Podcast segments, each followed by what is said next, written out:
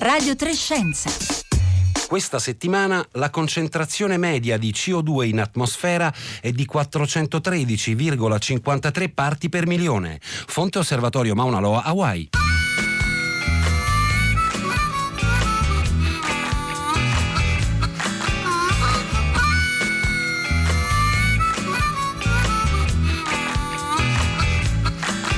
Anche oggi, venerdì 31 gennaio, buongiorno da Marco Motta, abbiamo iniziato la nostra puntata con il dato della concentrazione media di CO2, ma naturalmente le notizie che tengono banco oggi sono soprattutto quelle relative all'epidemia di eh, coronavirus, perché ieri sera, lo sapete, l'Organizzazione Mondiale della Sanità ha dichiarato l'emergenza sanitaria pubblica di interesse internazionale per l'epidemia di coronavirus, mentre proprio nelle stesse ore venivano confermati i primi due casi di coronavirus nel nostro eh, paese. Allora oggi eh, proveremo a capire eh, che cosa significa, che cosa comporta questa eh, decisione e le misure di sanità pubblica che si, eh, naturalmente si stavano già prendendo ma che eh, si prenderanno, si stanno prendendo in queste ore nel nostro paese dopo la conferma appunto dei primi casi di nuovo coronavirus. Buongiorno anche da parte di Paolo Conte che vi ricorda che ovviamente sono sempre eh, aperti tutti i nostri canali per le vostre domande attraverso sms, messaggi di whatsapp al 335 56 34 296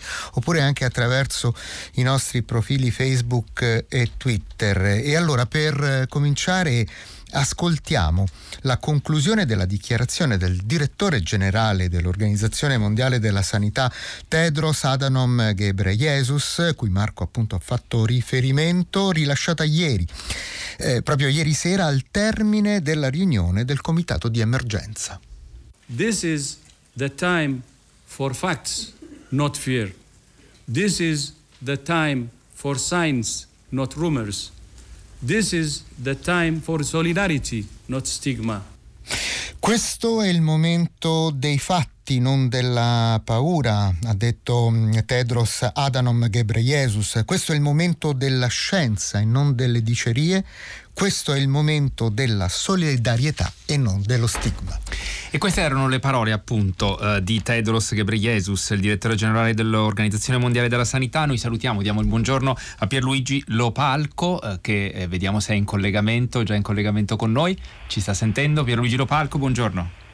Buongiorno, buongiorno a voi e a tutti i radioascoltatori. E grazie per essere con noi, epidemiologo, docente di igiene all'Università di Pisa, ha lavorato tra l'altro per molti anni a Stoccolma, al Centro Europeo per la Prevenzione e il Controllo eh, delle eh, Malattie, quindi è la persona giusta anche per aiutarci a capire la mh, mm, portata, il significato, le conseguenze di questa eh, decisione eh, dell'Organizzazione Mondiale della Sanità. Però vi chiederei innanzitutto un commento, Pierluigi Loparco, su eh, queste, queste, frasi che abbiamo sentito eh, di Ghebreyesus, che ci sembrano richiamare richiamo importante alla responsabilità e un approccio razionale alla gestione eh, di questa emergenza sanitaria.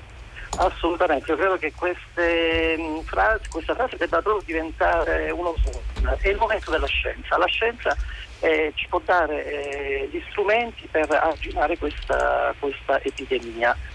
Ora, mh, mm, alla domanda cosa cambia eh, dopo questa dichiarazione, eh, io risponderei semplicemente per il cittadino non cambia nulla, soprattutto per un cittadino italiano non cambia nulla.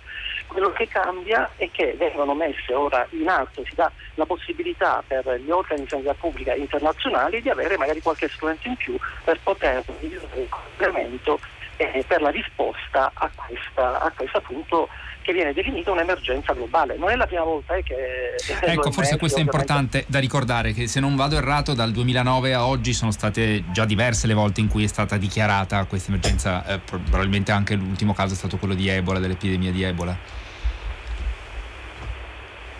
Pierluigi Lopalco ci sente? Abbiamo un problema probabilmente col collegamento Pierluigi Lopalco? Io sento. Eh, la sua voce viene e va, per cui facciamo un tentativo, proviamo naturalmente a, richiamarla e a vedere se eh, riusciamo a ristabilire una, uh, un collegamento di qualità uh, migliore. Eh, appunto, il direttore generale dell'OMS ieri nel suo intervento in cui spiegava le ragioni che hanno portato appunto l'Organizzazione Mondiale della Sanità a fare questa dichiarazione, ha precisato che non è un voto di sfiducia nei confronti della Cina, l'Organizzazione Mondiale della Sanità continua a credere nella capacità della Cina di contenere l'epidemia. La preoccupazione, ha detto, è soprattutto diretta alla potenziale diffusione dell'epidemia in paesi con sistemi sanitari eh, più deboli, più fragili, impreparati ad affrontare emergenze eh, del eh, genere. Forse abbiamo ristabilito il collegamento nel frattempo con Pierluigi Lopalco, mi sente?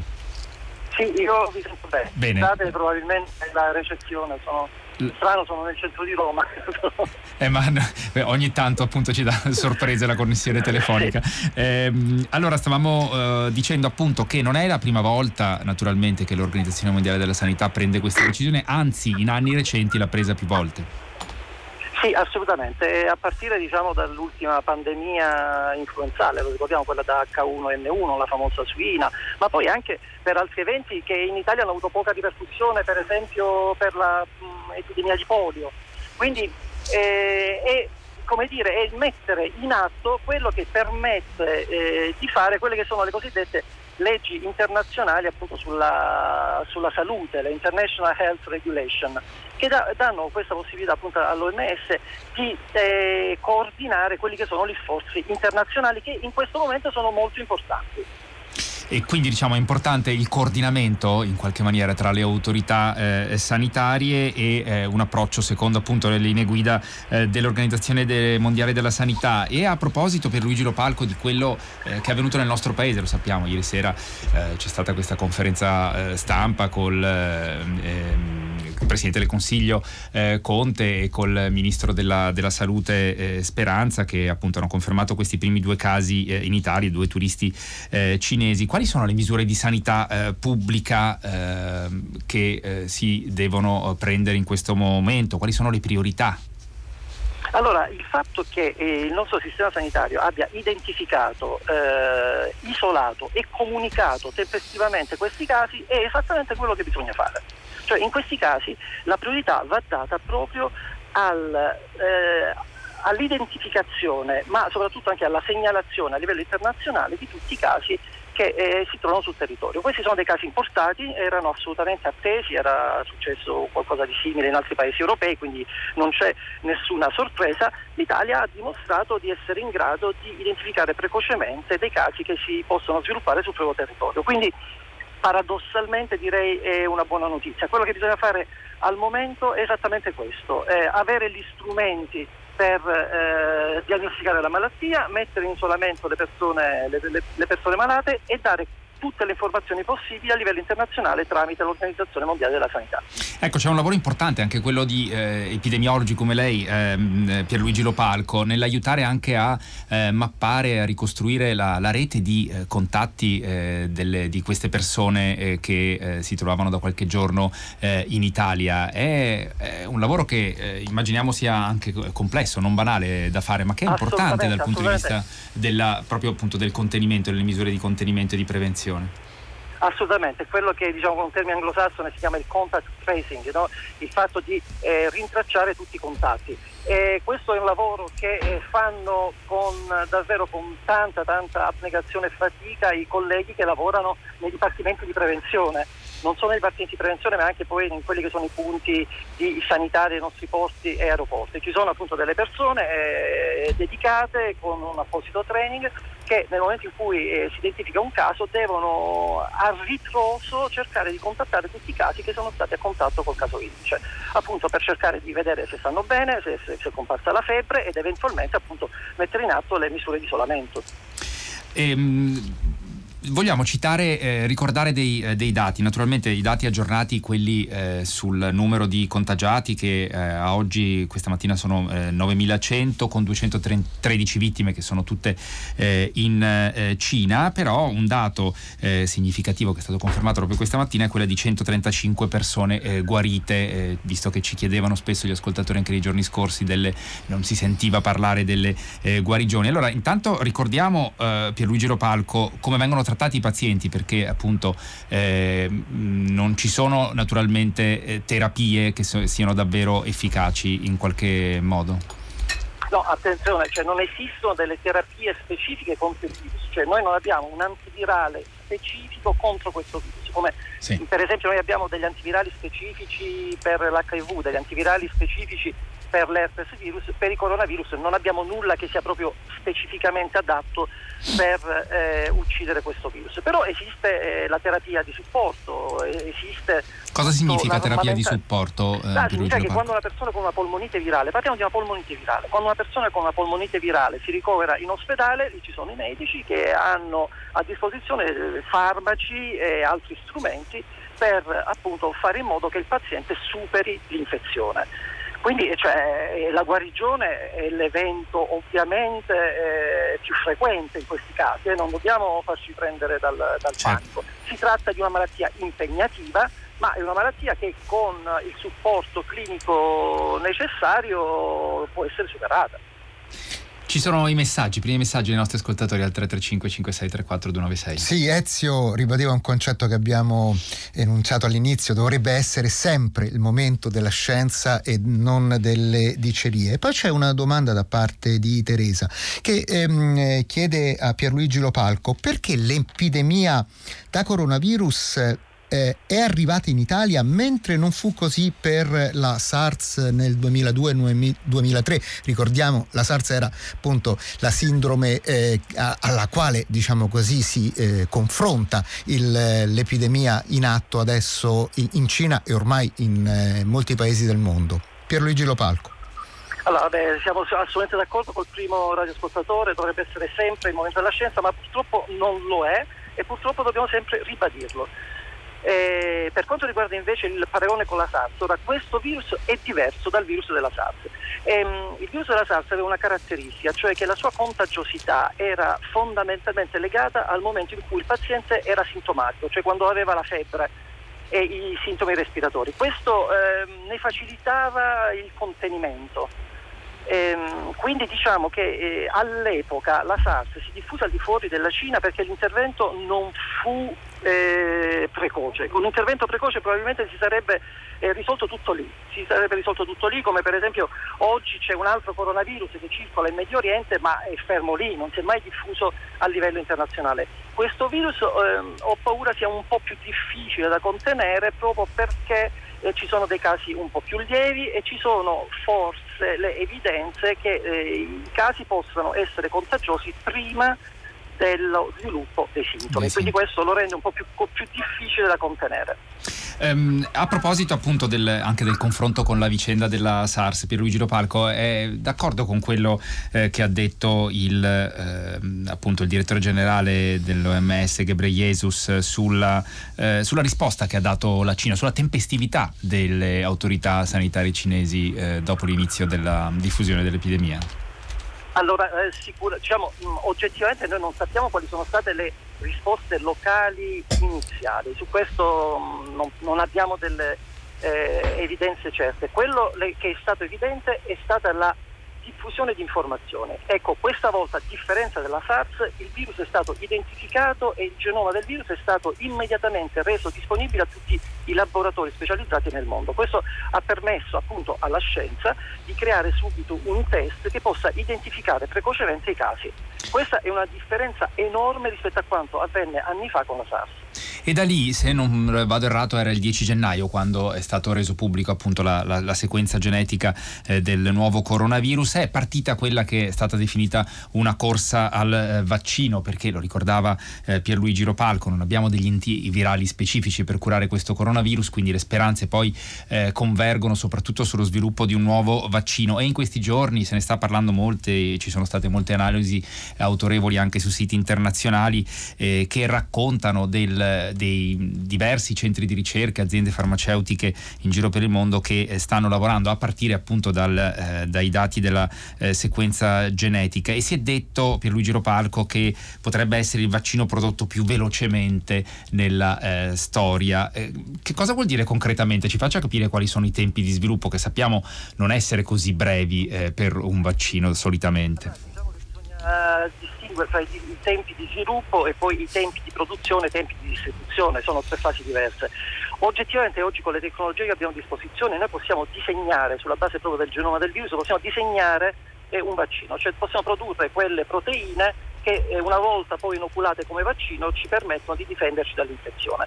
Questa è qualcosa che è possibile fare anche nel giro di qualche mese. Chiaramente questo significa che il vaccino è stato sviluppato a livello sperimentale ed è disponibile in un laboratorio, poi bisogna fare la sperimentazione clinica, bisogna vedere se questo vaccino effettivamente funziona, quanto funziona, bisogna vedere il suo livello di sicurezza e per far questo mh, mm, servono, potete immaginare, altri mesi perché eh, bisogna chiaramente sperimentarlo. A questo punto bisognerebbe passare ad una produzione su larga scala, quindi bisogna mettere in piedi le linee di produzione che producano questo, questo vaccino e poi distribuirle. Cioè, quello che voglio dire è per quanto veloce possa essere, comunque stiamo parlando uh, di diversi mesi tra sviluppo, sperimentazione e eh, messa in produzione su scala un po' più larga.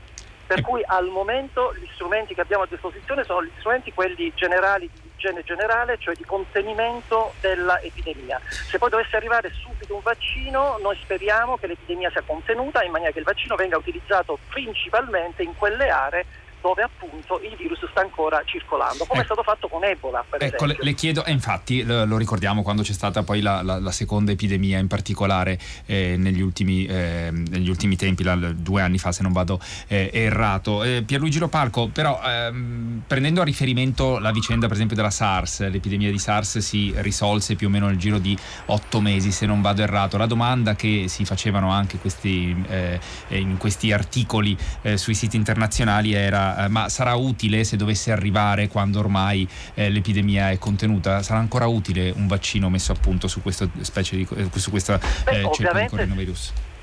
Ovviamente se eh, l'epidemia sarà contenuta in maniera efficiente, cioè, in maniera efficiente significa che il virus smette di circolare nell'uomo, eh? come è successo con la SARS. Certo. se arriviamo a quello è ovvio che un vaccino non servirà più.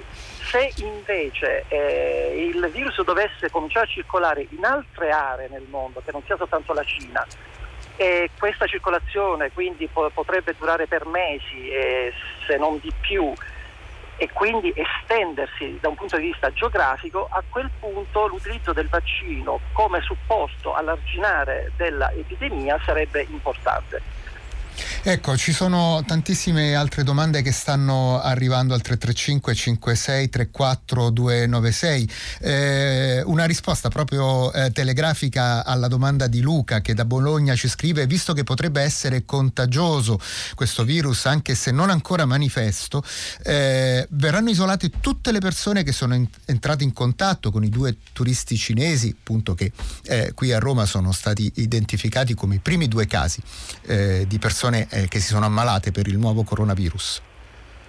Allora verranno eh, contattate tutte le persone che sono entrate in contatto e poi bisogna vedere se questi contatti sono dei contatti efficienti o no, perché non è semplicemente stare vicino ad una persona che ci espone ad un contagio, eh, il, il, contatto deve essere prolungato per un certo periodo, deve essere vicino, quindi c'è una prossimità questo è quello che viene valutato appunto dagli esperti del Dipartimento di Prevenzione nel momento in cui fanno questo lavoro di, di contatto di tutti i contatti del caso Edice. Certo, un'altra cosa l'abbiamo ricordata ieri ma bisogna ribadirla anche oggi perché c'è un'altra domanda. È vero che chi è vaccinato per la pol- polmonite è protetto?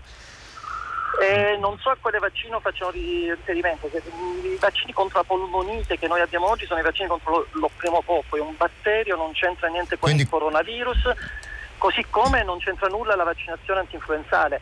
Ora la vaccinazione antinfluenzale è molto importante in questo, in questo momento perché? Perché voi immaginate oggi in una città come Roma, dove, col panico che abbiamo, se una persona ha febbre alta e, e tosse. La prima cosa a cui pensa è il coronavirus, invece magari ha preso l'influenza, che è la cosa più probabile. E chi si è vaccinato ovviamente eh, non andrà ad intasare il pronto soccorso in un momento così delicato. Ecco, un'altra domanda da parte di Sergio. Ho sentito che ci sono annualmente più morti per le comuni influenze che finora per questo virus. Se questo è vero, allora perché questo grande allarme? Sicuramente sì, cioè sicuramente sì. Eh, l'influenza ogni anno, ormai lo sappiamo, genera migliaia di morti. Ora, eh, il problema di sanità pubblica è che noi non vogliamo assolutamente che arrivi nella popolazione umana un ulteriore virus che potrebbe procurare ulteriore malattia e ulteriori morti. Poi attenzione, una infezione da coronavirus mediamente è più grave di una infezione da virus influenzale. È più grave non fosse anche per il fatto che noi con i virus influenzali ci conviviamo da millenni e nel momento in cui invece un nuovo virus entra nella popolazione umana generalmente procura più danni, proprio perché non siamo abituati come eh, popolazione eh, ad avere eh, una memoria immunologica nei confronti di questi virus. Certo. Luca ehm, da Ferrara vuole sapere quali mh, mm, eh, medicinali sono utilizzati adesso per curare eh, le persone che hanno contratto il virus. Quindi se necessario esistono degli antivirali generali, comunque ci sono gli antinfiammatori eh, quello che bisogna fare in questi casi, per esempio, bisogna cercare di limitare la risposta infiammatoria al virus. Molto spesso il danno all'individuo viene dato oltre che dal virus direttamente, ma anche dalla risposta infiammatoria dell'ospite, cioè dell'uomo infettato, che eh, cerca di sconfiggere il virus, ma fa anche, produce dei danni ai propri organi. E sono tanti davvero i messaggi che stanno arrivando al 335 5634 296, non riusciamo a citarli tutti, li pubblichiamo eh, sul eh, nostro sito raipreladio.it, però ci sono alcuni ascoltatori anche eh, ieri che segnalavano eh, la circolazione su chat di eh, bufale, di eh, leggende metropolitane, insomma per Luigi Ropalco è importante ricordare i riferimenti diciamo per essere informati correttamente dal punto di vista delle informazioni sanitarie, a, a chi rivolgersi. No, assolutamente, ma in questo momento diciamo, sia l'Istituto Superiore di Sanità che il Ministero della Salute hanno messo a punto delle pagine informative molto chiare. Chi poi riesce a leggere bene l'inglese, vi raccomando di andare sul sito del Centro Europeo per il Controllo delle Malattie, la ECDC, l'ECDC di Stoccolma, che eh, aggiorna in tempo reale eh, tutte le informazioni che arrivano e poi ovviamente l'Organizzazione Mondiale della Sanità, anche lì informazioni in inglese e in francese. Però il nostro Ministero della Salute e l'Istituto Superiore di Sanità stanno facendo un lavoro eccezionale in termini di comunicazione e di informazione al cittadino. Metteremo sul sito di Radio Trescenza questi riferimenti che ci ha dato Pierluigi Lopalco e anche sui nostri profili social. Ringrazio Pierluigi Lopalco che appunto eh, ha lavorato anche eh, a lungo al Centro Europeo per la Prevenzione e il Controllo delle Malattie prima di tornare in Italia dove oggi eh, insegna igiene all'Università di Pisa. Lo ringrazio per essere stato eh, con noi e adesso diamo il buongiorno invece a Massimo Lemma. Buongiorno. Buongiorno, buongiorno, a lei e a tutti i radioascoltatori. Che è un medico cardiochirurgo ehm, che ha lavorato a lungo anche lui eh, in eh, Italia all'ospedale Luigi eh, Sacco di Milano, ma da qualche anno si è trasferito eh, in Cina. Ieri ci ha scritto dopo aver sentito il lancio del nuovo programma Expat di Radio 3 che andrà in onda il sabato mattina alle 10.15. Domani andrà in onda la prima puntata raccontando la storia, le storie in particolare di giovani eh, italiane e italiani che hanno scelto di vivere all'estero. Massimo Lemma in questo periodo si trova eh, in eh, Italia, ma appunto come dicevamo da tre anni ormai opera in un eh, ospedale a eh, Changchun. In quale regione innanzitutto della Cina eh, si trova eh, Massimo Lemma? Si trova, Changchun si trova nel Jilin, nella provincia del Jilin, che insieme al Liaoning e Longjiang e all'Inner Mongolia formano il cosiddetto Dongbei, che è la zona a nord-est della Cina, al confine con la Russia. È una zona prevalentemente rurale, Massimo Lemma? Esatto, è una zona prevalentemente rurale e Changchung stessa è una città relativamente famosa diciamo perché fu girato il film di Bernardo Bertolucci eh, L'ultimo imperatore sulla storia di Puyi e eh, diciamo che è la Detroit della Cina, nel senso che l'automotive la fa da padrone e quindi insomma le grandi aziende eh, diciamo automobilistiche. Um, ci sono casi eh, anche lì a Changchun di coronavirus, Massimo Lemma, anche se lei in questo momento si trova in Italia, ma so che è in stretto contatto naturalmente col, eh, con la sua equipe, col gruppo di eh, medici che lavora con lei nel centro che adesso poi racconteremo più in dettaglio. Sì, ho notizie di prima mano, da questa mattina mi hanno riferito che i casi registrati fino ad oggi sono 14 ed erano tutti pazienti che per il capodanno cinese si erano recati a Wuhan a trovare parenti. Eh, Massimo Lemma, noi vogliamo approfittare della sua presenza, della sua disponibilità anche per eh, dare risposta a una domanda che era arrivata questa mattina da un'ascoltatrice a prima pagina eh, che diceva, chiedeva, ma insomma esiste un servizio sanitario, eh, un sistema sanitario eh, in Cina? Ci spiega come funziona eh, per sommi capi la sanità in Cina?